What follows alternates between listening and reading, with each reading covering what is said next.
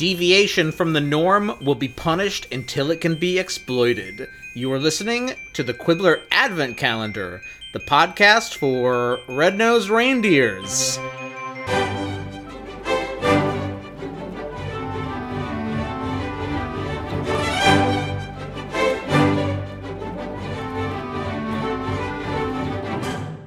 I'm Heather Price Wright. And I'm Alex Dallenberg. It is still December 2020, and therefore we are still doing weird Christmas episodes. Hope you enjoyed The Grinch, which was the first one we put out.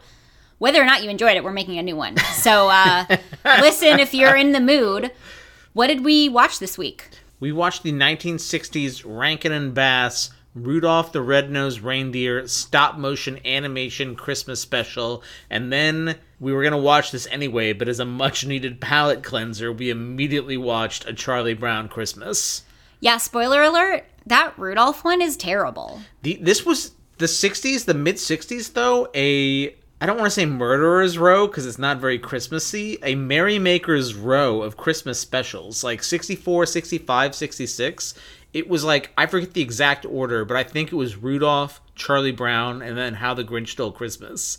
And we just, as far as I know, stopped making Christmas specials. I know that's not true. I know there have been other Christmas specials that are beloved, but to me, growing up, those were always the big three. I had never seen Rudolph. I had seen scenes from it. You'd almost certainly seen parodies of it, right?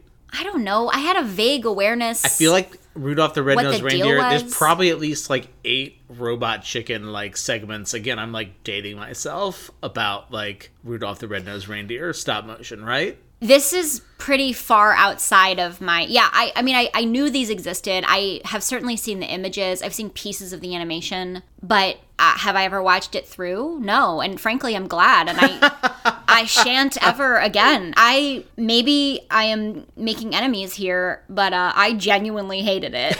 well, I had uh, anyway, almost no fun because things are upside down and we're away from our usual like format. I will warn everyone that this week's podcast will contain spoilers for the Rankin and Bass Rudolph the Red-Nosed Reindeer. Spoiler alert he guides the sleigh to victory. Uh, and spoilers for Charlie Brown Christmas and other Christmas properties. Probably Harry Potter, probably the Bible, um, which is a joke we made last week, but I still think the concept of Bible spoilers is funny.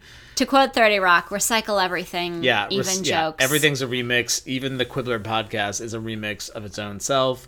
Uh, that's a whale a great, is in trouble. That is a great 30 Rock reference. Also, there will be cursing.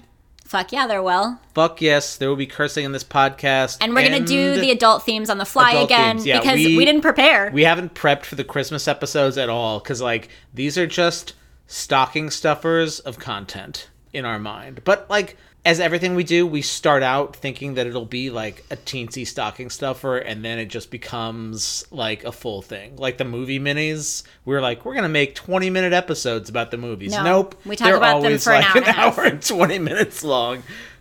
okay, so this week's adult themes are assembly lines. Oh my god, I was about yeah. to say factories. Wow, Taylorism that goes with assembly lines. Taylorism is a really good one um mid-century psychiatry. Oh, yes. Which is like its own kettle of fish.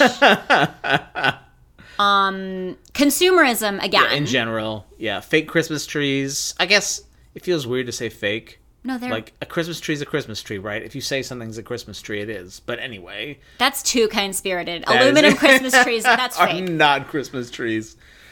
And uh, pretty overt Christianity is an adult theme. I mean, it shows up. Yeah, all right. I would say enough. Charlie Brown Christmas of the proselytizing. Of proselytizing, the, that's an adult theme. Of the secular-ish Christmas specials, Charlie Brown is by far the most sacred. Well, I, I, have thoughts about this, so we will get to it. Okay, but right, I mean, it is. Yeah. It's very. It's explicitly Christian in a way that I mean, like, there's no conceivable reference to like the birth of the Christ child in the like monstrosity that is Rudolph. No, they live outside of space and time in like a hellscape beyond like the gates of night. It is a dystopian, actually. Rudolph the Red-Nosed Reindeer takes place in a dystopian Christmas universe. Is that enough adult themes? Did we hit it all? I don't know. Usually we do five, but I've lost count. it's all pretty adult. Yeah. Uh, I found animal Rudolph- husbandry. There, that's an adult theme. I found Animal Rudolph husbandry. scary. Okay, All right. why don't we summarize Rudolph So first? we're gonna start with Rudolph the Red-Nosed Reindeer, which is what we watched first. And so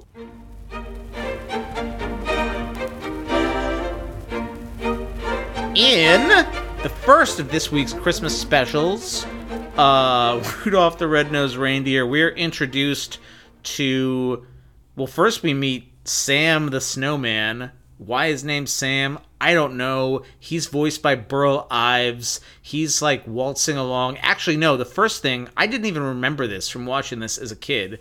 There's like spinning newspapers talking about like the great snowstorm and they're like from all different cities it seems that there was like a noah's ark style biblical flood biblical flood but like a snowstorm across the entire world uh like sometime in the 1960s i had completely forgotten about this aspect of this like weird live action lead into rudolph the red-nosed reindeer. So anyway we learn about this cataclysmic snowstorm that starts out first. I don't maybe it's a metaphor to the cold war. I don't know.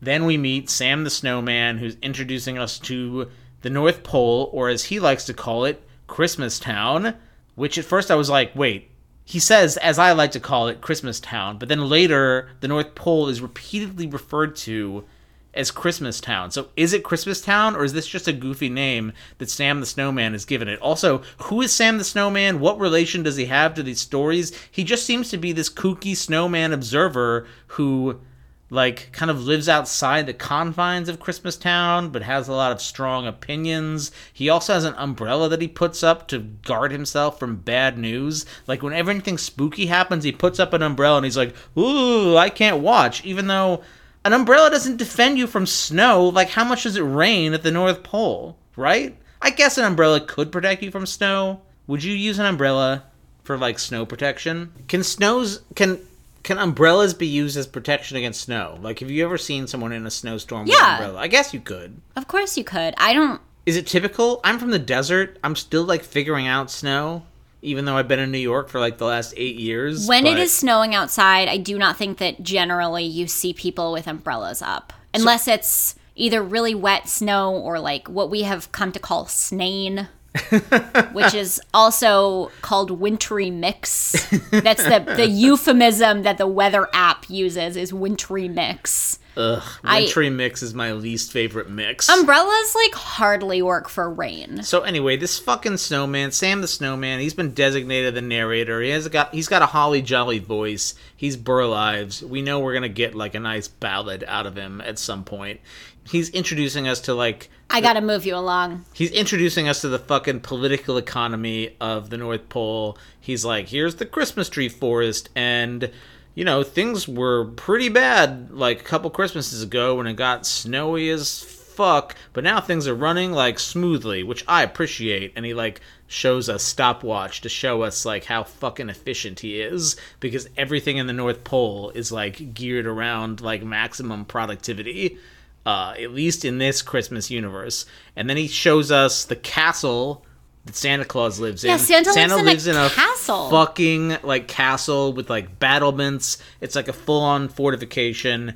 And he tells us about. He's like, "Yeah, I do got to move along." Basically, he's like. I'm gonna unfurl the story of Rudolph the Red-Nosed Reindeer to you, the dude that got us through the like fucked up super snowy Christmas uh, that you saw in the swirling newspapers. And then, you know, he sings a couple bars from Rudolph the Red-Nosed Reindeer. Um, Nobody ever sings the song straight through in this special, which is yeah, that actually is weird. They don't ever actually thinking just sing Like, the what song. the fuck? Like, eventually you'd think you'd hear the whole thing. you don't. No, he just sings snatches of it. I guess because we're all familiar. We all recall the most famous reindeer of all.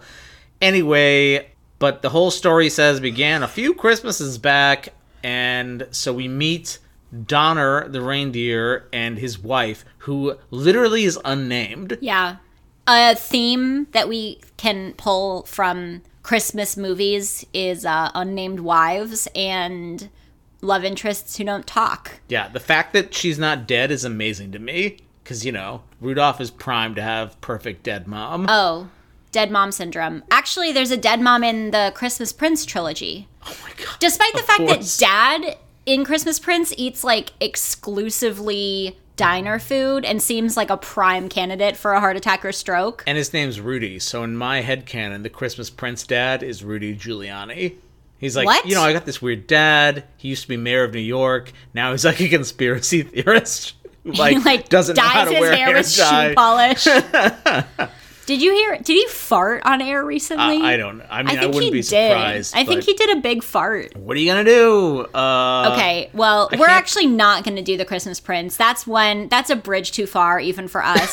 Alex and I watched the first twenty minutes of Royal Baby, and it's just it was too boring, among other things. Yeah. they're they're sort of surrealist, but also really dull.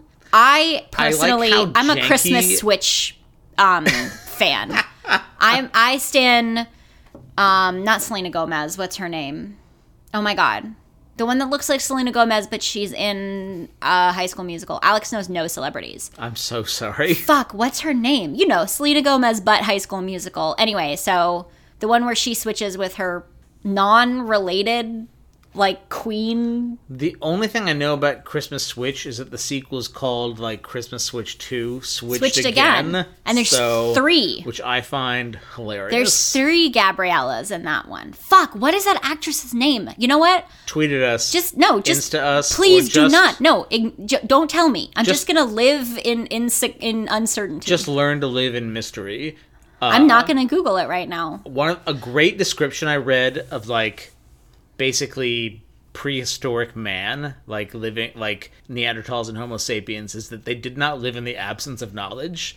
They lived in the presence of mystery, Ooh, well, which was something I liked. ladies and gentlemen, do not fucking tweet at me. Uh, if I want to look up this woman's name, obviously I can, but I shall live in the presence of mystery when it comes to who plays that girl in High School Musical that looks like Selena Gomez. So anyway, Donner the reindeer who can speak all the reindeer know how to speak English to Santa. Uh so there's this race of super intelligent reindeer. They all live in caves, which I don't think is a thing that biologically normal reindeer do, but these are special magic reindeer that can fly and probably travel at speeds faster than light in order to deliver presents feasibly all over the world in a single night. So, uh, Donner and Donner's wife, I is it his wife? Do the reindeer Alex, get married? move it along. I know, No. but like, I just have a lot uh-uh, of uh-uh, like uh-uh. questions about you the world it. building. No, you okay. ha- we haven't even met Rudolph. They've given birth to a tiny reindeer that they, for reasons unknown, have decided to name Rudolph. What do you mean for reasons unknown? Well, for the all their reason- names are like Dasher, Dancer, Prancer, Vixen, Comet, Cupid, Donner, Blitzen. Like Rudolph seems really like let's give him this, This like a bad take. German fucking name. Uh, Blitzen is German sounding, Uh, so you're Donner. These are bad takes. all right, fine. I'm allowed. Take that out. Mostly, this is this is too long. I will not take this out. Uh, Okay. madam. Rudolph is like perfect and lovely, except he has a shiny nose. It's not even just a shiny nose. It is like a literal. It's not like a light bulb. It's a literal light bulb. This Rudolph, this reindeer was born with a light bulb on his face. He looks like a freaking Pokemon. Like your Pokedex would be like, Rudolph has a shiny nose that allows him to like see through like deep mists. It also like makes a kind of upsetting sound in Rudolph the Red-Nosed Reindeer. So Donner is like, "What the fuck? This won't do. Like he'll never make Santa's team." Which like if you knew nothing else about this, the fact that this would be a problem to Santa Claus just unnerves me. But then Santa himself shows up. He's like, "Oh, let's see the little tyke." And Santa's like, "Oh no. Fuck. This won't do. You better clear this the fuck up, Donner." So that's no good. Uh, time passes. Uh, the reindeer go to school. It's like it's not. This is like four months later. It's April. The reindeer are all going to school. They're gonna take part in something called the Reindeer Games because obviously that's a lyric in the song. Rudolph meets some other young bucks they there's a buck named like Fireball. He's like, "Hey, be my friend." Also, his dad has made him wear like some kind of weird cap on his nose to hide his uh what's referred to as a quote nonconformity unquote. And so Rudolph's like voice sounds kind of weird because he's wearing like nose plugs basically. He meets this other reindeer named Fireball who's like, "Hey, check out these like does. They're like pretty fucking hot, right?" And Rudolph's like, "I'm 6 months old, dude." I don't know when reindeer reach sexual maturity, but this still seems like pretty early. But all the does are like meant to be kind of like I don't know, they're like kind of depicted as like weirdly sexual, right? Yeah. Like he meets this one doe named Clarice who's got like domey eyes. Basically. you know, she you long, have been storing yeah. up that joke. She's got like long lashes. She's got kind of a come hither like affect. She's like, oh, like hey, like hey, Rudolph. Uh, it's hard to describe. Um, also, their coach for the reindeer games is Comet, who's obviously a member of Santa's team. If you've ever heard the poem, and he's like gonna give him flying lessons. At one point, Clarice is like, "I think you're kind of cute, Rudolph." So he takes off. He manages to like fly a little, which is like amazing for a first time out as a reindeer. At some point, his weird fake nose comes off, and all the ra- and all the reindeer are like, "Oh shit! Oh fuck! Like what? Like get away from me! Like don't touch me!" They're all like terrified of Rudolph. Santa like drops in and is like, "Oh." That sucks. He would have been a great reindeer, but we can't have this shiny nose bullshit here in like Santa Kingdom, here in Christmas Town. So Rudolph is like totally shamed. Meanwhile, there's this side plot with this elf named Hermie. He's like on the Christmas assembly line, but he doesn't really want to be a toy maker. He wants to be a dentist. He's got this like really intense boss with like a goatee. Also, Hermie is the only one that has hair on his head. Yeah, Like- which is how you know that he's a rebel. Every like he's an other elf- outcast. Every other elf is profoundly bald, and I can't decide if that's actually clearly it's because they all shave their heads. They're in this weird like It's a cult. Santa monastery, Yeah, and they're in a Hermie is the Santa only cult. one who's allowed his hair to grow out. I think the foremen are allowed to have facial hair because he's got this douchebag foreman who's like, "Fuck you, Hermie! Like you'll never be like what the fuck is a dentist?" The f- weird foreman who I don't know if he's ever named. I don't know if he's ever named is like. Fuck off. There's no such thing as dentists here. We're all toy makers. Hermie sings a shitty song about how he's a misfit. And uh, fun fact all the songs in Rudolph the Red-Nosed Reindeer, the Rankin Bass, are by the same person, Johnny Marks, who wrote the original Rudolph the Red-Nosed Reindeer. And let me tell you, Johnny, I'm sorry. I know you're probably dead now. Uh, no, that's too harsh. No, he's a one-hit wonder. He's a one-hit wonder. They're all Like, terrible. The other songs, are, quite terrible. absolutely like, like unlistenably Hermie bad. sings the song. It's like, "Why am I such a misfit? I am not such a dipshit," or something like that. I- it's almost It's literally like the that. lyrics. I think it's a nit. I think it's nitwit, not dipshit. Dipshit's better. Dipshit is better. much more memorable. So Hermie's like, "Fuck this! I'm not like seen as a person. I'm bailing." He climbs out the window to like run off into the howling wilderness. I guess to go learn to be a dentist, but maybe also to die. It's very unclear. At some point, Rudolph being shamed and his dad being like, ugh, I'm like ashamed that you're my son. Rudolph also flees. Rudolph and Hermie at some point meet up. They decide to head off into the fucking wilds of the North Pole, where also, but, but, but, the motherfucking abominable snowman waits for them. And there's a couple, there's only one salient fact about the abominable snowman, and that's that I guess he hates Christmas. Which, like you and me both, bud. I mean, if you knew this Santa Claus, you'd hate Christmas too. Yeah, wait. Have we talked about what a tyrant Santa is yet? Have you Oh, described also, that? Also, there's this whole. I've said that like Santa is like weirdly opposed to Rudolph having a red nose, which like that's not very charitable. He's like, oh, I don't know about this. Like, you better get this shit under control, Donner. But then also, the weird elf foreman organizes this concert for Santa with all the elves. And he has them like sing to Santa, and Santa's just like sitting there. He's like looking at his watch. He's like ignoring them while they all give this like concert. And also, it's like another fucking shitty song. It's like, We are Santa's elves. We all live in hell. It's like something I don't. I all I remember is the first line, which is "We are Santa's elves."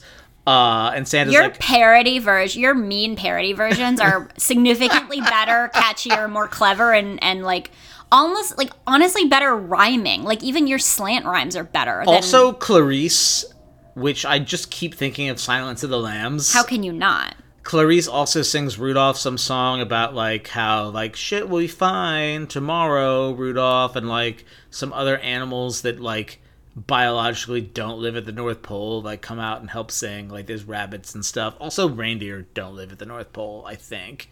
They live above the Arctic Circle, but not like at the North Pole. But anyway, this is like outside the gates of reality. So Hermie and Rudolph like form like a found family and head off into the howling wilds.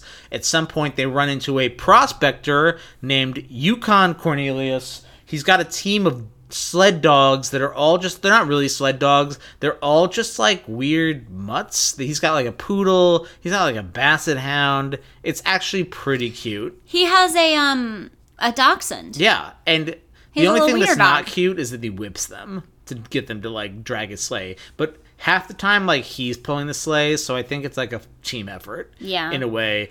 Uh, Yukon Cornelius, he's looking for silver and gold, but he hasn't found them yet. At some point, Burl Ives sings a song called Silver and Gold, which you think is going to be a song about how silver and gold, like, aren't all that matter, because he starts out being like, oh, silver and gold, it's like the there's only intrinsic value of like what we attach to it. But then he's like, I fucking love silver and gold on a tri- Christmas tree, on a Christmas tree. So silver and gold are like actually the most important substances on Earth. So that's the kind of messages kids were getting in the mid '60s. Then Vietnam happened and America declined. I don't know. Silver and gold. it- it's like it's a fine sounding song. Anytime No, it's Burl, boring. Anytime Burl Ives sing, it's like okay. Like I it's a nice down voice, but it's like You know? silver and gold. Silver and gold. No other lyrics are yeah, interesting here. Silver and gold Yeah, it's boring. are convertible to currency. I fuck that was not a winner. No. Anyway, they are they're on like their own personal odyssey. At some point, the abominable snowman attacks them, but they escape on an iceberg. They wash up on the shores of But But Ba. I realized in the last episode I didn't use any But But Ba motherfucking, which is a fan favorite, so I'm gonna over index on it this time.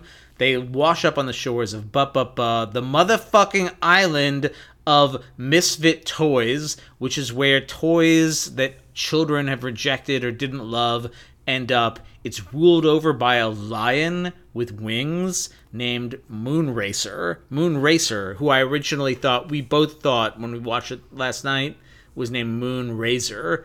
Either name is just off the rocker like the people who wrote this were on acid, I think that's probably true. which I kind of approve of. Is a lion with wings? That's a griffin, right? He's a griffin. Yeah. No, but I think you also have like Hawk.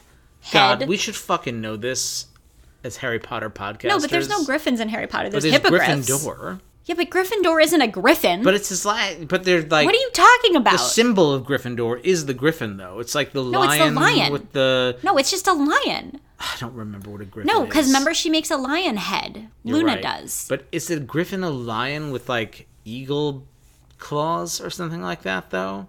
Is a hippogriff just a griffin? I don't I don't know. We're messing. We're let's live in the presence of mystery and continue. Anyway, Moonrazer. I think it's a lion with wings and maybe a maybe a falcon's head. there's definitely bird claws involved. Okay. Anyway, Moonrazer runs this like rump kingdom in the North Pole. Uh, he gathers all the misfit toys that like people reject, and they all live in this like weird refugee camp. Yeah. Uh, Moonrazer, his ni- name is Moonracer, but we're going to keep calling him Moonrazer. Moonrazer is a much better name. also, Moonrazer is a he's a benevolent king. I thought Yeah. there was going to be something fucked up about his rule, but no, he's like they need somewhere to go. Kids hate them. Which is like a major bummer, but he's like until we can find children that want toys that are like in some way like fundamentally broken. Also, we I want to can't- say these toys are fine. Well, mostly they're fine. The the train with square wheels does suck. Okay. That doesn't go. But there's like a elephant with like pink spots, and it's like you're just like a heffalump, bro. Aw, heffalumps. Actually, heffalumps are nightmare creatures. So, Yeah, but you can get into that. There's if you're like a- a, dark kid, if you're kind of like You'd be pro Sid in um, yeah, Toy Story. Story. God, I was so scared of Sid. I had to leave the theater. I thought Sid was so scary. Okay. So there's some of that, but you know, there's like a cowboy riding like a flamingo, Oh, an ostrich. an ostrich. And there is a Charlie in the Box, which is just a Jack in the Box, but its name is different. But like the kid doesn't know your name. And he's kind of like it seems like he's sort of the deputy yeah, mayor or he's whatever. sort of like on Oz. He's the um the doorman. yes. You know that character, the doorkeeper on Oz in Oz. Like wait, No, it's like, Wizard of um, Oz or yeah. like Oz. No, like the Wizard of Oz. Oh, that's been a so Are you long. kidding? When It's they get to the so gates of long. Oz? The guy that's like, oh, that's a horse of a different color. Yeah, that's who Charlie in the Box reminds me of. Also, all the reindeer have these weird mid-Atlantic accents. Where They like, do. Ah, Rudolph, you need to learn how to be like ah, ah a chum. They do. Yeah, they yeah, sound ah," a little bit know? like Jimmy Stewart. oh my God, Alex! Can we get to the end of? I'm so bored. So they they like I have was this. bored in this special. They have this sojourn on the island of Misfit Toys. Moonrazer allows They sing a them. song. Yeah, there's a song about Misfit Toys that's elegiac. Uh, Moonrazer lets them stay on the island for one night, but Rudolph is like, I can't endanger my friends anymore. Oh, he almost got them killed because the abominable snowman was drawn to his shiny red nose. So Rudolph sneaks out in the night and, like, he goes off on his own fucking voyage of language and meaning throughout the North Pole like by himself and eventually grows up and this is where the time scale gets like really confusing to me because he grows up he becomes like an adult reindeer i don't know how long it takes for literal reindeer to become like grown-ups but it seems like this happens over the span of a year he grows like horns and shit and he learns Um, excuse me, antlers. antlers. Antlers and Sorry, horns you're are right. very They're different. Very different. I fucked that up. He grows antlers. He like occasionally meets other friends. Like he makes friends with some polar bear cubs, but then always the polar bear mom is like, "What the fuck? You've got like a shiny nose. Like get the hell out of here." And at some point, even though he's like basically feral, he realizes that you can't run away from your problems anymore, and he heads back to Christmas Town slash the North Pole. He finds his cave abandoned because Donner went to look for him, and then also his mom and Clarice went to look for him. Santa shows up and he's like, "Yeah, sucks that your parents might be dead because." That means I might not have a full team for the North Pole for my sleigh run. Santa is Santa's the a villain. fucking sociopath. yeah, Santa's like unequivocally the villain of like this he's tale. not like, oh, sorry, your parents like are missing and might be dead. He, He like, also has fully- clearly not looked for any of He these fully cent- Santa fully centers it on himself. He's like, man, this really sucks for me. so Rudolph goes to look for them. They're in the cave of the abominable snowman. Eventually, they rescue them because his friends Yukon Cornelius and Hermie show up. Hermie removes all of the abominable snowman's teeth, I don't think that's what dentists do. which, like, yeah. I just Hermie. I don't know that that's the Dude, profession. it's like, yeah, Hermie. no, he's like, Hermie just wants to take people's teeth out. yeah, like, no, something's wrong with Hermie. Uh, they head back to the North Pole, but there's this the like worldwide climate change blizzard is like happening, and Santa's like, "Ah, shit, we're gonna have to cancel Christmas." But then he gets an idea, and he's like, "Oh fuck, Rudolph is bioluminescent." Yeah, he creates his own light and then he says rudolph with your nose so bright won't you guide my sleigh tonight and then everyone embraces rudolph he's a hero at some point yukon cornelius shows up with the abominable snowman Ugh, i missed that whole thing yukon and the snowman like fell off a cliff like struggling together it's kind of like it's assumed they die. yeah, you think they died, uh, but then he shows up and he's like, I have tamed this beast. And also, he's useful as well. Snowman is like really good at putting like stars on Christmas trees.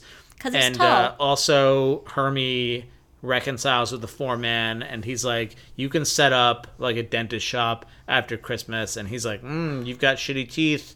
I'm gonna book an appointment for you right quick. So anyway rudolph leads santa's team through the storm. Santa also agrees to pick up the toys at the island of misfit toys and distribute them to girls and boys all over the world and then Burl Ives sings a bar from Rudolph the Red-Nosed Reindeer, but not the whole song. And that's what happens in one of this week's Christmas specials.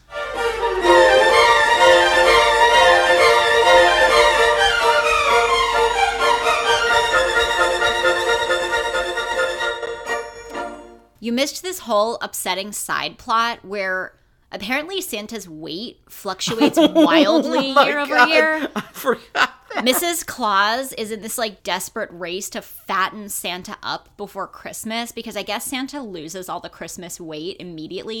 Oh my because in reality, Santa is like a type A triathlete kind of a fella. Like, I mean, that is the full vibe like he Santa off. is not jolly. Santa's in full on Christian Bale. I will gain a hundred pounds for this role. Right, and then but I'll do the then I will- machinist. yeah. like so santa has a sort of spousal enabled eating disorder and um even because like this friggin holiday special even manages to have like low-key anti-fatness in it like Yeah, he's like, oh, it's okay when Santa's fat at Christmas Day, but the rest of the year he's on the fucking Atkins diet or whatever. that is a dated reference Okay, but you know what I mean. yeah I hadn't watched Rudolph the Red-Nosed Reindeer in a long time, and I remember truly disliking it, and I was like, maybe I'll find something charming in it. Maybe it's like better than I expected because it is. It's the longest running Christmas special. But no. This is a nightmare, like top to bottom. To which, like, we don't even really have to super discuss it that much because we like to discuss things that we at least a little bit enjoy find things to enjoy. about it. didn't like- find anything to enjoy in this. actually no i can i thought the animation was extremely charming Okay, I found go. it to be visually marvelous. I love stop motion animation, and it's not claymation, which is really fun because you have the like textured reindeer. There's like yeah, the reindeer like, like made out of the felt. um, yeah, abominable snowman is like fuzzy. Like you have the I, I find the animation to be marvelous, and I actually think the voice acting is also pretty fun. Like Rudolph is voiced really cutely. I think Yosemite Clementine. What the fuck is his name? Yukon Cornelius. Yukon Yosemite Yosemite Clementine. Clementine. I mean, in our fiction book, yes. I think Yukon Cornelius is the only character that I have any genuine sympathy for, only because he clearly has like just zany North Pole snow madness. He's also here to make friends. yeah, I love a character that's here to make friends. He's just like, you guys are with me now. We're on an adventure. Here, get on my sled. He even makes friends with the abominable snowman, He does. He brings him back in their buds. who clearly inspired the Wampa in The Empire Strikes yeah, Back. so that's what I'm saying. like saying. fully aesthetically, George Lucas clearly watched this as I don't know how old he would have been. It was 20. This is made like 15 years before Empire, so so like as a teen. like as a late teen, I Yeah. think, or early 20s. early twenties. So yes, I think the the thing I would say I unequivocally not just liked but loved is I think it's visually extremely fun. I think it's a kind of animation that I would have loved to see more like well done Kind stories of like in. modernized, yeah. I guess there's like Wa- there's Wallace and Gromit. Which and is people have made claymation. amazing like, No, Wallace and Gromit. I but mean, it's like still stop motion. Right, right, right. But I think what I like about it is I like the combination. I love stop motion animation, period. I love Wallace and Gromit. But I like the textural elements of it a lot. Even, I mean, like Rudolph's nose is really fun. It's just visually a really, it's fun. Um, but it's, I mean, the plot is nightmarish. Like Santa is evil. Santa is the full villain. He only cares about himself, and then finally he's like, "Oh, Rudolph, you have a bright nose.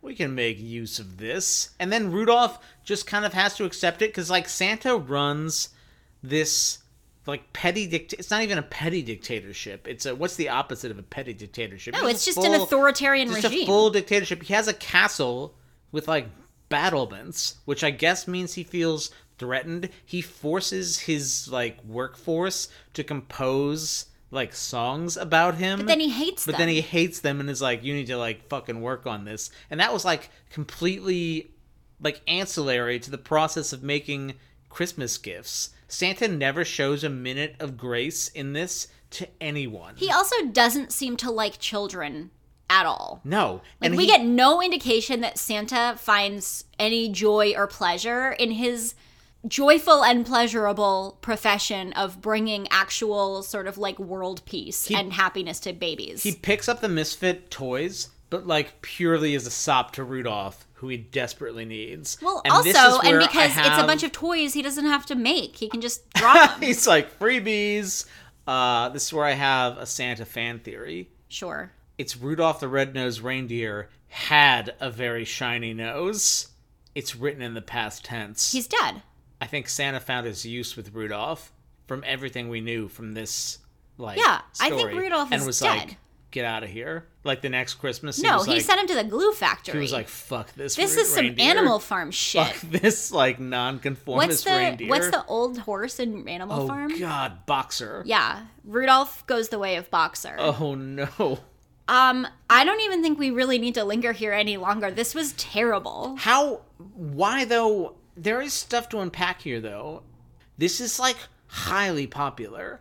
I don't. I I genuinely, for the first time in the making of this podcast, we have come across a wildly popular piece of entertainment that I find essentially no redeeming qualities in. I, it was boring.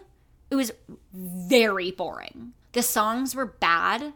Like this, whoever this guy is, trafficked for his whole. Because Rudolph the Red Johnny Marks. Johnny wrote Marks. Rudolph the Red-Nosed Rudolph Reindeer. the Red-Nosed Reindeer is like the most popular Christmas carol. Yeah, uh, Like, the Gene on the airwaves, yeah, right? the Gene Autry recording of Rudolph the Red-Nosed Reindeer, which was written in 1949, uh, was the second most popular song in the United States until like the 1980s. It had like a 30-year stretch of dominance where it was like out charting like the Beatles. But here we're parachuted into a world where Christmas is stripped of all of the things that make Christmas even a little bit good. There is it is not a joyful world. Right, and then There at the is end, no pleasure or fun. Like you don't even have cute sort of like even in other kind of zany like Santa Claus world storytelling, like the fucking Christmas Chronicles or whatever, you kind of have the like eye popping wonders of like Santa's kingdom, even when there's like a dark edge to it. There's no cookies here. Like he's eating like Mrs. Claus is feeding him slop essentially. like it's not even like eat your gingerbread, Santa. just the fucking also like bars that Regina George eats Yes, in uh, Mean Santa- Girls to okay. like get fattened up. this is very important. this is very important because this is how you know something is a nightmare. Santa and Mrs. Claus call each other Mama and Papa. oh my god. which is how you know you're in a dystopia. Married adults who refer to each other as mother and father, a la Mike and Karen Pence. That is Also, full nightmare. I mean, they don't have any kids. It actually makes more sense with the Pences because they have children. yeah, these but- are childless elderly people who call each other mama and papa and run like basically this a like crypto capitalist like empire of nightmares. and then everyone at the end, like the the misfits are reconciled, but only after they prove themselves Worthy. like worthy of the meat like basically they're like we can produce. right. Like we can be productive to your yeah your factories And it kind of makes sense that yeah, so Santa Claus, like Rudolph the Red-Nosed Reindeer, is like the ultimate pro-capitalist fable, and it makes sense that it is because it started its life like Rudolph the Red-Nosed Reindeer. It's sponcon. yeah it is was it's like original sponcon. The story was created for the Montgomery Ward department store in like 1939. They made all these coloring books and they decided to like take some in house and they I don't know if they went to like a contractor or this guy was like on in their like creative department. He was like in Chicago, he like came up with this concept because he like saw like a he saw like a super thick fog like outside his like towering office building in like downtown Chicago and was like, oh, a red nose could like cut through that.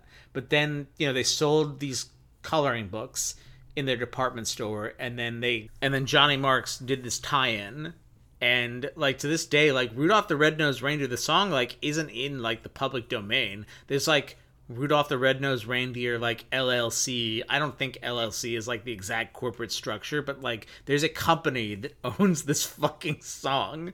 So we won't be playing that song in the clips even under fair use in this episode. Because apparently they're pretty litigious with Rudolph. Yeah.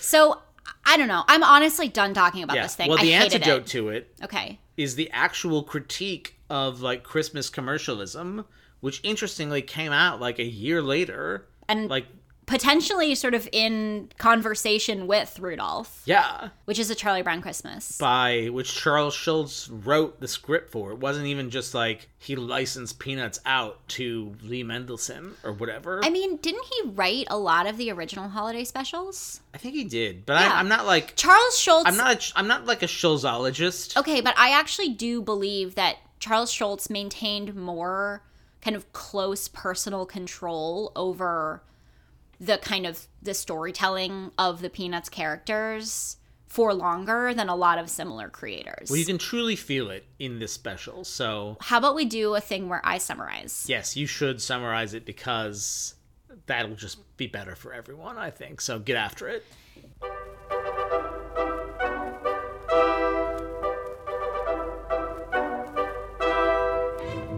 In this week's second Christmas special, we meet Charlie Brown and the gang.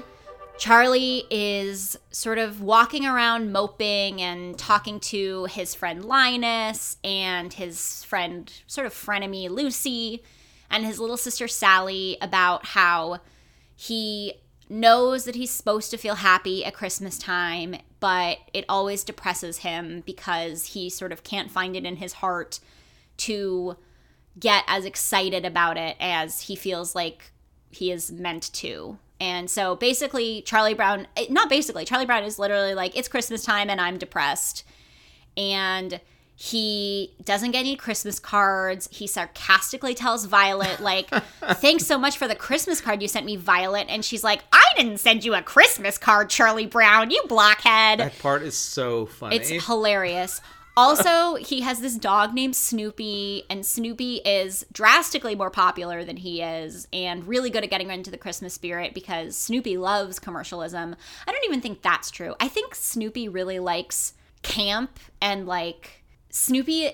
Snoopy is camp. He's an outlandish ice skater, also. Yeah, all the kids are like skating on this pond, and Snoopy is, is doing, like an Olympic like long like program. Salchows. Yeah. Um, he like lands the triple axel. So Charlie Brown goes to his friend Lucy, who is a child psychiatrist, by which I mean not a psychiatrist who sees children, but a child who is a psychiatrist. For five cents, though. yeah, which is honestly like a really good rate. That is a great sliding scale. very affordable for other children. and so he gives her five cents, and first of all, she does this whole monologue about how much she loves money, which is pretty dark. And then he's like, Lucy, I'm super bummed out. It's Christmas time, and uh, nobody's able to help me feel happy about Christmas. Oh, wait, before this, this is harder than I thought. I'm sorry. Before this, Sorry for what? um, for constantly teasing you about not being able to get these through these summaries. I thought you're. I I think you're doing great, and I feel such a load off my shoulders right now. It's hard. So before he goes to the child psychiatrist, his sister Sally asks him to help her write a letter to Santa. And it's just a very funny bit because she writes a very professional kind of like basically the whole bit in Charlie Brown is children saying the completely inane things that grown-ups say to each other all the time, but it's hilarious when kids say them. so Sally is like, "Hey Santa, how are you and the kids? Hope all is well. Give my best to Mrs. Claus. Like, please bring me presents." money. Um, she yeah, just wants, she's like, like- money, Well, she she makes some suggestions, and then she's like, "If this is too complicated, just send cash." and then she says like, "I want what's coming to me. Like, Yeah. I want what I deserve." So Then he goes to Lucy. Lucy's a terrible therapist. She gives what could be decent advice. She's like, Why don't you get involved in something, Charlie Brown? Maybe you should find something that is fulfilling and uh, use your time wisely so that you can get into the Christmas spirit. How would you like to be the director of our Christmas play? Charlie Brown is like, Holy shit, how cool would that be? I'd be an amazing director. So, cut to showing up at play practice. Linus is a shepherd. He refuses to give up his blanket and he gets teased about having a blanket. And they ask what he's going to do in college. And he says, maybe I'll make it into a sport coat. And it's so funny. and then he turns it into kind of like a shepherd hat thing. What are those? You know, like a, one like of those, like, it's like a, turban? a habit. What is the thing You know, shepherd those wears? shepherd hats. Yeah, like we've all seen it looks a little bit like a nun's habit. we've anyway, all, we've so all seen it in the Christmas pictures. ingenious use of Linus's blankie. So Charlie Brown has this whole rousing speech about what he as a director hopes to get out of his actors and then he gives some preliminary direction.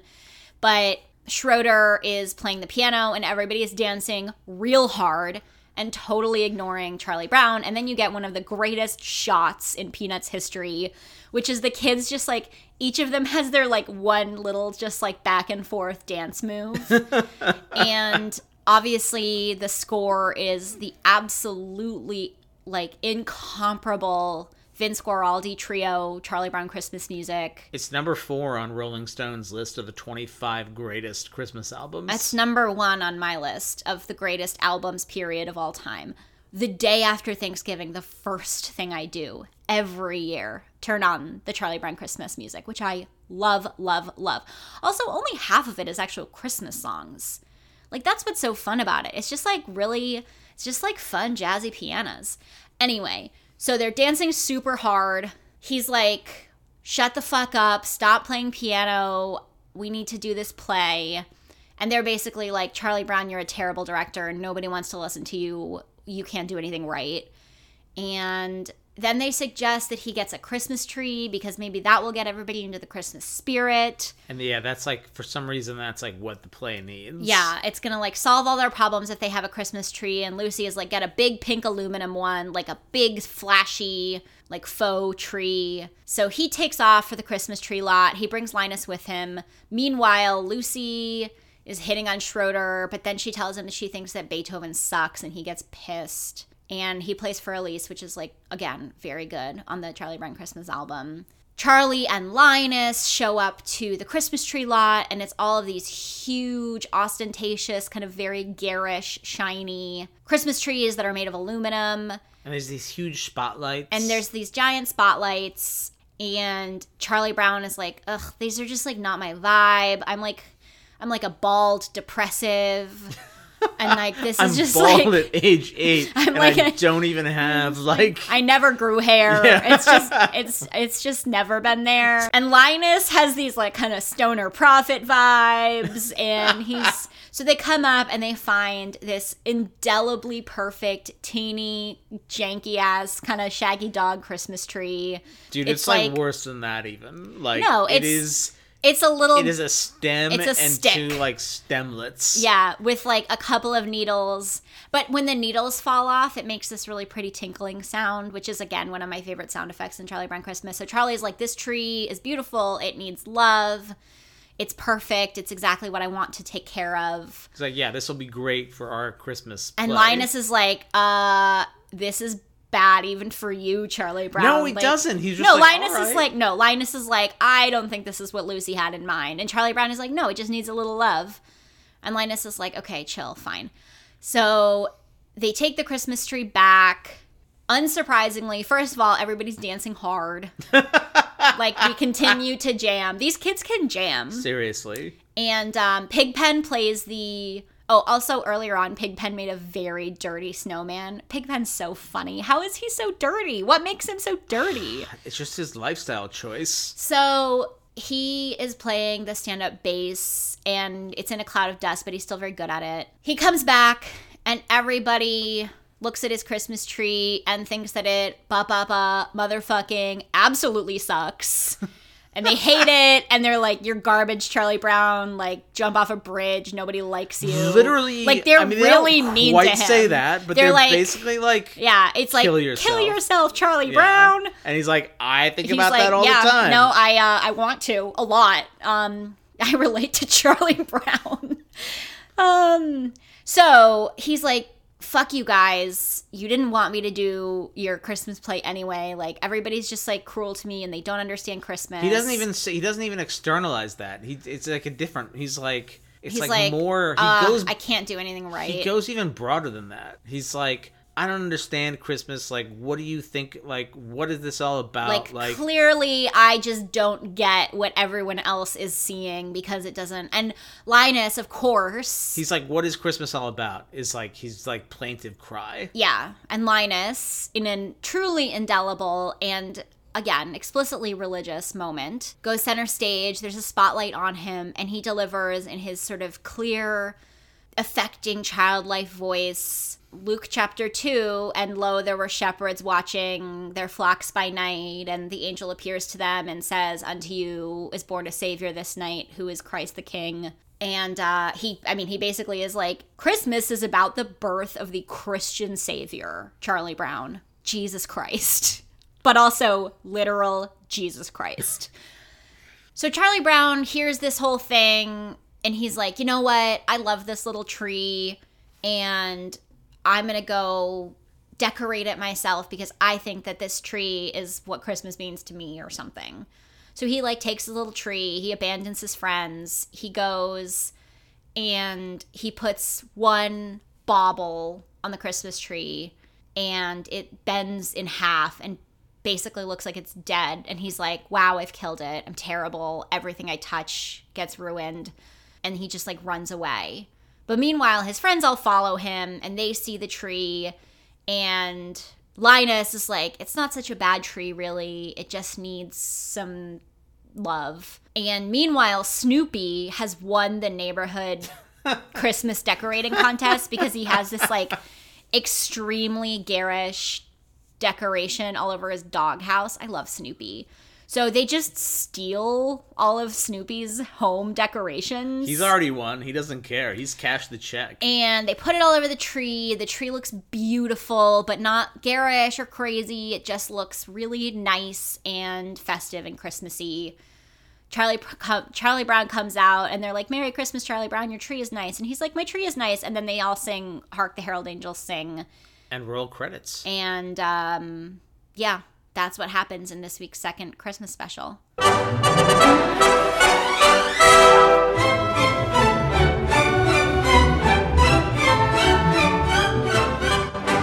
It's so nice. Everybody should watch this one. Well done, Heather, doing the recap.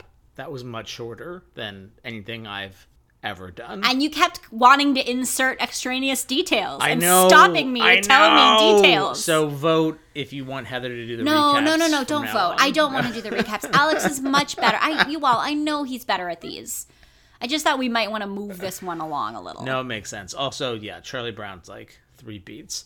So I gotta say, I was always, I don't know, maybe not lukewarm on Charlie Brown Christmas as a kid. My favorite was always How the Grinch Stole Christmas. I think just because I liked the triumphalism of the end of it.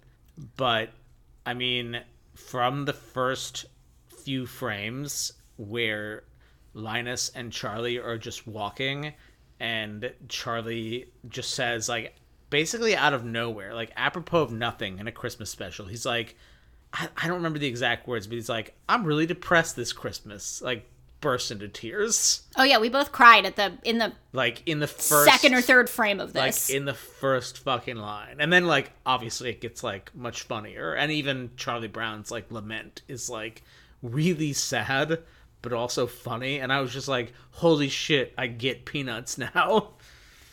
And I liked Charlie Brown a lot as a kid, but I think this is the year of Charlie Brown Christmas because, yes, I think the most relatable character I can imagine in Christmas 2020 is a kid that's just like, I don't actually know if I'm capable of feeling good right now. And the fact that I can't feel good and I'm supposed to makes me feel double bad. And he talks about it. He's like, I like doing a lot of the things. Yeah, he's like, I like presents, I like trees. It's like fun to be with my family, but I still feel sad.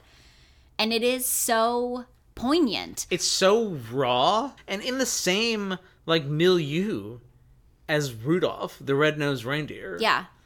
Where it's like, if you ain't like figuring out Christmas, you ain't shit. Yeah. You know? But I'm the opposite. Charlie Brown Christmas has always been my favorite Christmas special. First of all, because I re- I love the music, I do, and I love the visuals. Like there are some little scenes, like when they're all dancing on the stage, that I are one of the few things that invariably makes me like swell with joy and pleasure.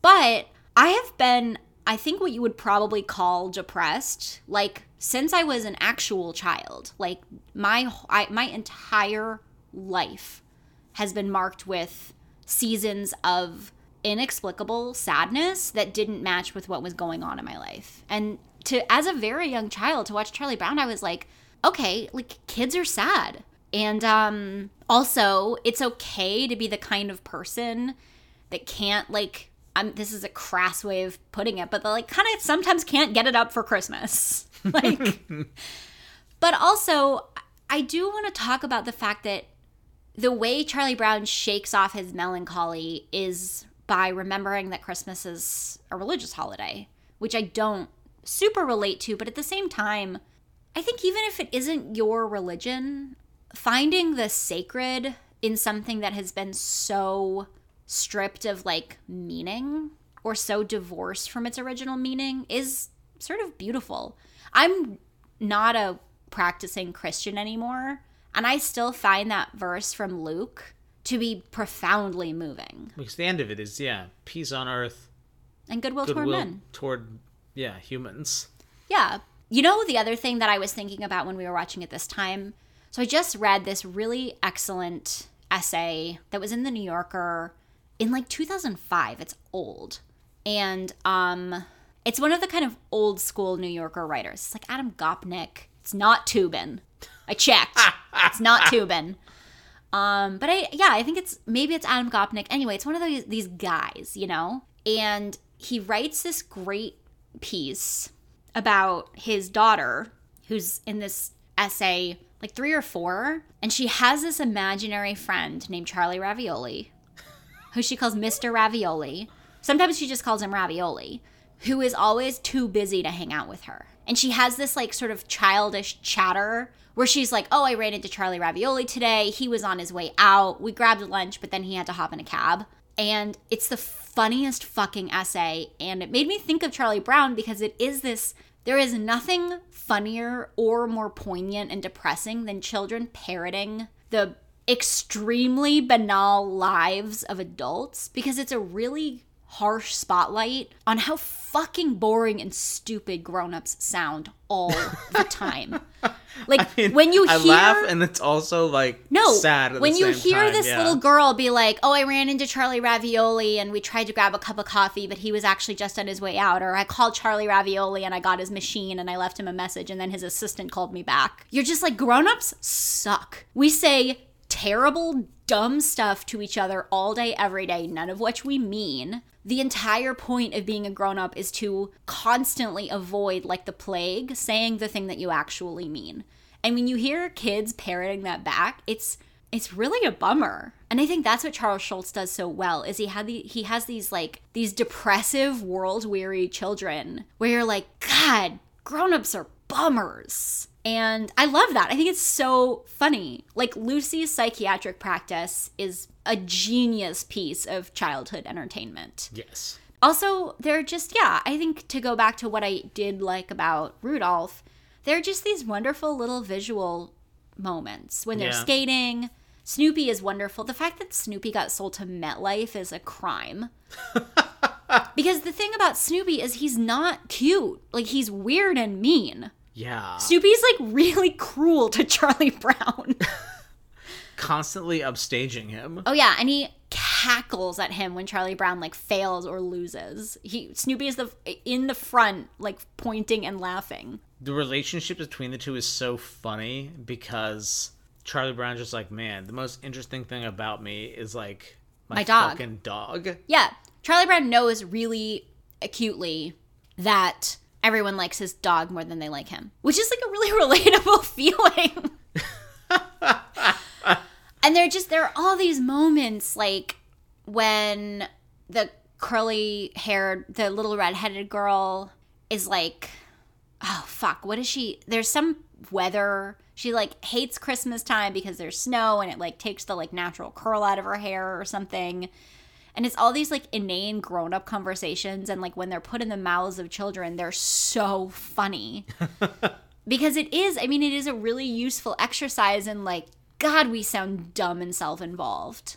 I think that's a really useful thing that kids entertainment can do for grown-ups. Yeah. is like parrot Yeah. them back like through the mouths of babes to like parrot kind of grown up speak back to you and you can be like well that was inane. I don't know why i spend all my time saying shit like this Yeah, I think this is the Christmas special for our time. the grinch too Right. rudolph is not No. throw rudolph into Fuck the ocean Rudolph. uh, just because I don't know, we're all asking ourselves, what is everything all about? Yeah, I think the experience of profound meaninglessness in a time where there are pretty explicit societal demands to feel meaning is uh it's very psychologically like battering. I love the scene where they go. I mean, I lo- I mean, top to bottom, I just was filled with a new appreciation for this special. I love the scene when they go to the Christmas tree lot, and there's the garish spotlights, and it's totally empty. They live in this weird universe without like adults, and the kind of alienation of that moment where they're surrounded by these like garish Christmas trees and it's like cold and uh I don't know if I have much more to say about well, it. he but even just- like knocks on one and it's Yeah. that sort of like hollow aluminum sound. I will say I have spent my entire life looking for a Charlie Brown Christmas trees. Like and I have also spent my entire life looking for the Charlie Brown Christmas tree version of whatever thing I'm looking for, like dogs. I love sinfully ugly dogs. Like I and not in ironic ways. Like dogs that look like monster gremlins, like bring them all to me. Like bring I want I want them to live in my house with me. Like you tell me this dog is really itchy and it needs a medicated bath twice a day and I'm like that's my dog. yeah. But I, my whole life, we have had Christmas trees that are the wrong shape and size for the room that we've bought them for. My dad does this too. He buys absurd trees that never fit. And we just bought our Christmas tree today and it's it's kind of shaggy. it's nice. It's really No, it's really nice, but the idea that seeking aesthetic perfection is kind of soulless really for me like really resonates. an amazing thing about this Christmas special uh, that I find, I think I found really jarring, even like watching it in school, because occasionally, you know, the teacher would just. It's like December fucking 18th or whatever. Turns out our teachers wanna- were hungover. You know, you want to check out. That's a weird Like, thing that I have learned as a grown up is like, oh, my teachers were hungover a So lot of the like- times when they played videos So for they're like, me. fuck it, Charlie Brown Christmas, which this is not shade to those teachers. No, no, This no, no, no. This is just like, wow, teachers know? are people. and it is the over religiosity of that scene and i've been thinking about it a lot well it's interesting we live in this time where you know you we live in a very secular society it's kind of discombobulating if you ever stop to think about it for a second that you go into like target and the rest of the year like they're not playing like the old weathered cross or whatever during like but then you're like, you go in and then- they're playing like, oh, come on, you you faithful. faithful. And it's like this is about like Jesus. something you know something deeply rooted in faith, and I'm just like it's interesting to me that one of the great Christmas specials it is really earnestly on its sleeve religious. What I like about it is it's not proselytizing. No, It is not aggressively like if this is something you don't believe you're a bad person. But it is honestly a helpful sort of like collection of our thoughts. Like it's a helpful moment to be like we have all been like whipped into a frenzy of like hyper rampant consumerism and sort of enforced emotional sameness. And for a lot of people, not for everyone, but I, you know, I think about I think about someone like your grandmother. I think about people who I know or have known and and love for whom Christmas time is a is a time of sort of quiet, contemplative joy and faith. And even though I don't currently in my life share that faith, I find there to be a certain kind of like I don't know, like moral and ideological like consistency there. I found this moment really profoundly moving and I wrestled with it for a while because I think for a while, maybe in my like teens, early 20s, I was like was under the impression that like I don't know, Charlie Brown was like overly religious. The Charlie Brown Christmas was like overly religious or something like something like something like that. Maybe not all the way. Like I don't think I was ever like that cynical about it, but I could see how like maybe you'd roll your eyes at that part. But Charlie Brown, he just asked, "What's Christmas? What is Christmas all about?" And Linus just like, without any judgments, just like lays it out straight. Like he gives a very just he's reading the scripture, but it's a very deadpan answer. He's like, "Do you want to know why we celebrate Christmas?" Like this is the literal like origin of it. And just laying out the scripture, it strips everything away in this really lovely way to where you get to the beating heart of the Christmas story, which even people who really identify as like incredibly devout people like often lose miss, you know? Like the Christmas story is about like even if you don't believe it's literally true, it's about yeah, hope in the darkness as we've discussed. It's about the least of us and they're like deserving of care and attention and I don't know, the ways like grace can come from sorry, unexpected places.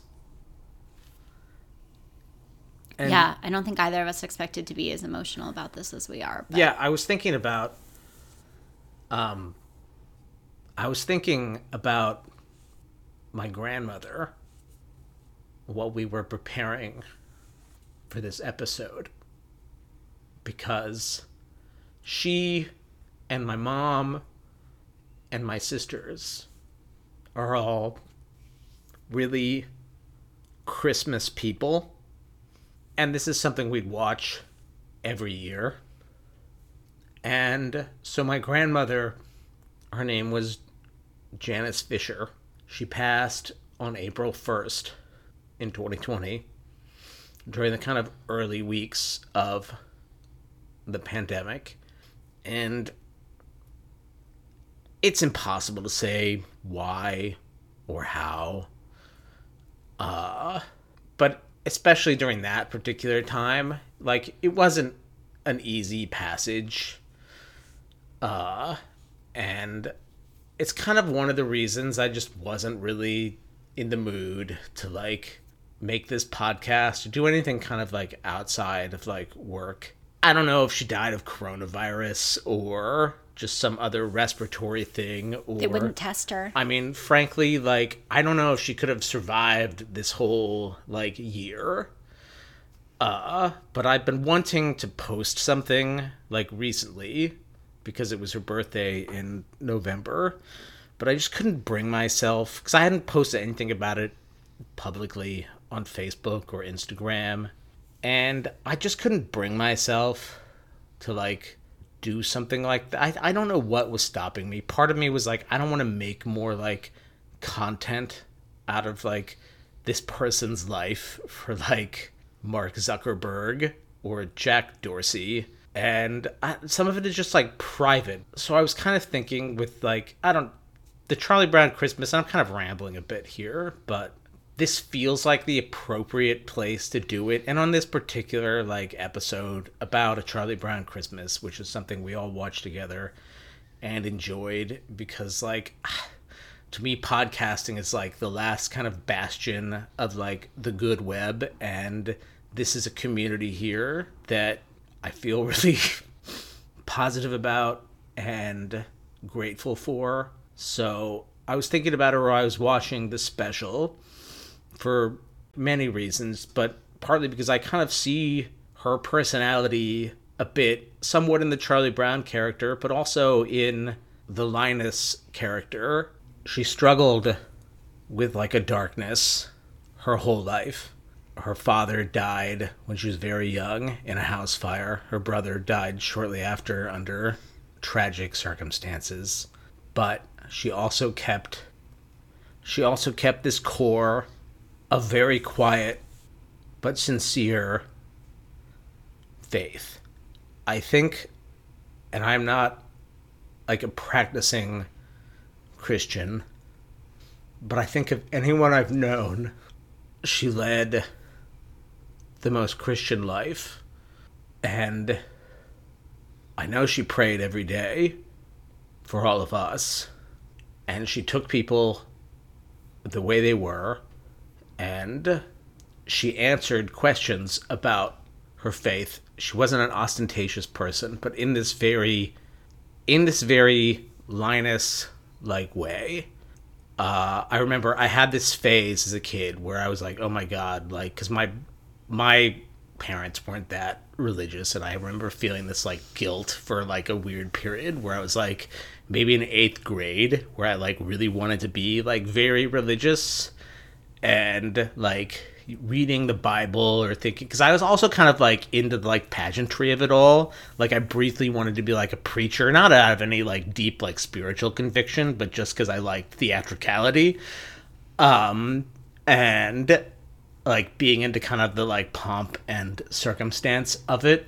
And also just i don't know whatever. As a kid you have like guilt about things like your parents don't do or do do or like you have like a weird so this was like a weird like phase i had where i was like oh shit like i haven't been baptized uh and i like asked my grandmother about it because we would occasionally go to ch- we would go to church together like a lutheran church in like phoenix arizona and i was like i haven't been baptized like does that mean is that bad? Like, I should get like baptized, right? And she's like, no, you've been baptized. And I was like, no, I haven't been baptized. And she said, well, yeah, you were baptized because like I baptized you in the sink when you were a baby. And I was like, and I said, like, I don't think that like counts. And she's, I don't remember what she said, but she was basically like, why shouldn't it count? Like, God was there. so, she's right. It does count. Yeah so I don't know what else I want to say about it except that uh, so that was the way she was, and I just wanted to say for everyone who've been like following along on this podcast journey that uh, I'm really proud of my grandmother, and I'm proud for so many reasons. And I don't know if there's anything like good about me, she deserves a lot of the credit for that. And a lot of people of her generation and of her faith have fallen into like fear and hatred of the other. And and she utterly rejected that like i said she was not an ostentatious person about her faith or really anything she was quite introverted and quite uh, soft spoken. She spoke with deep pride about belonging to a church that accepted all people, just offhandedly. She was not a proselytizing or deeply political person, but yeah, she had no use for hatred or bigotry.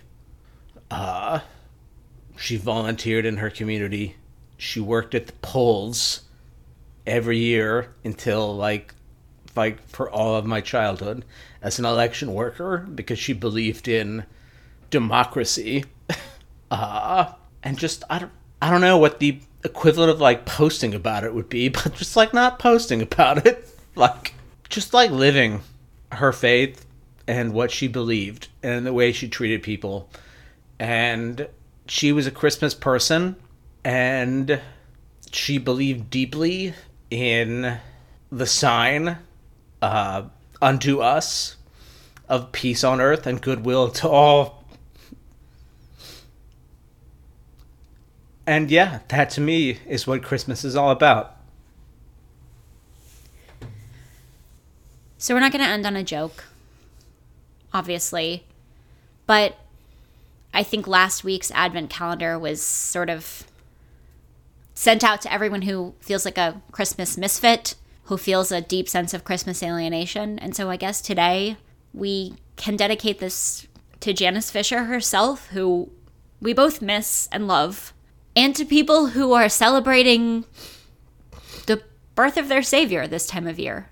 You know, I I hope that that is something that's bringing you all that sort of quiet, peaceful joy and certainty that you know God will provide. I think that's just as important to acknowledge as any other experience of Christmas is the you know the folks like Grandma Janice who entered this time of year with joy and anticipation, awaiting the coming of a light in the darkness, and also as is clearly the case in our family, we wish peace and healing to the millions of Americans for whom this is a spirit of grief. I think that is the case this year in ways that it very rarely has been in the past. I think there have been very few public opportunities to acknowledge the the fact that in 2020, not only are we all stuck in our houses or stuck in situations where we're made actively unsafe by our employers, but we are awash in death this year as a nation, as a world, but especially as a nation. So if this is the first holiday you're celebrating without someone, you know, we see you and we love you and us too. So we're going to do this again next week. It might be, again, varying degrees of extremely funny and extremely sad. 2020 is really funny and really sad. yeah. And I think that's sort of what we have to offer. So, running out of toilet paper was really funny in a lot of ways. It was pretty funny. Yeah. Merry Christmas if that's what you're doing. Happy Hanukkah. Uh, now if we, if no, we get this Thursday. Oh yeah, I guess yeah. when this comes out, it'll be Hanukkah. Happy Hanukkah! I th- hopefully this is coming out after the like just after the first day of Hanukkah, and happy everything else that you might be celebrating. And if you're not celebrating anything because just like fuck December and the darkness and the year and honestly the whole fucking world, then you know solidarity to that too. We'll talk to you all soon and we love you. Feliz Navidad, amigos!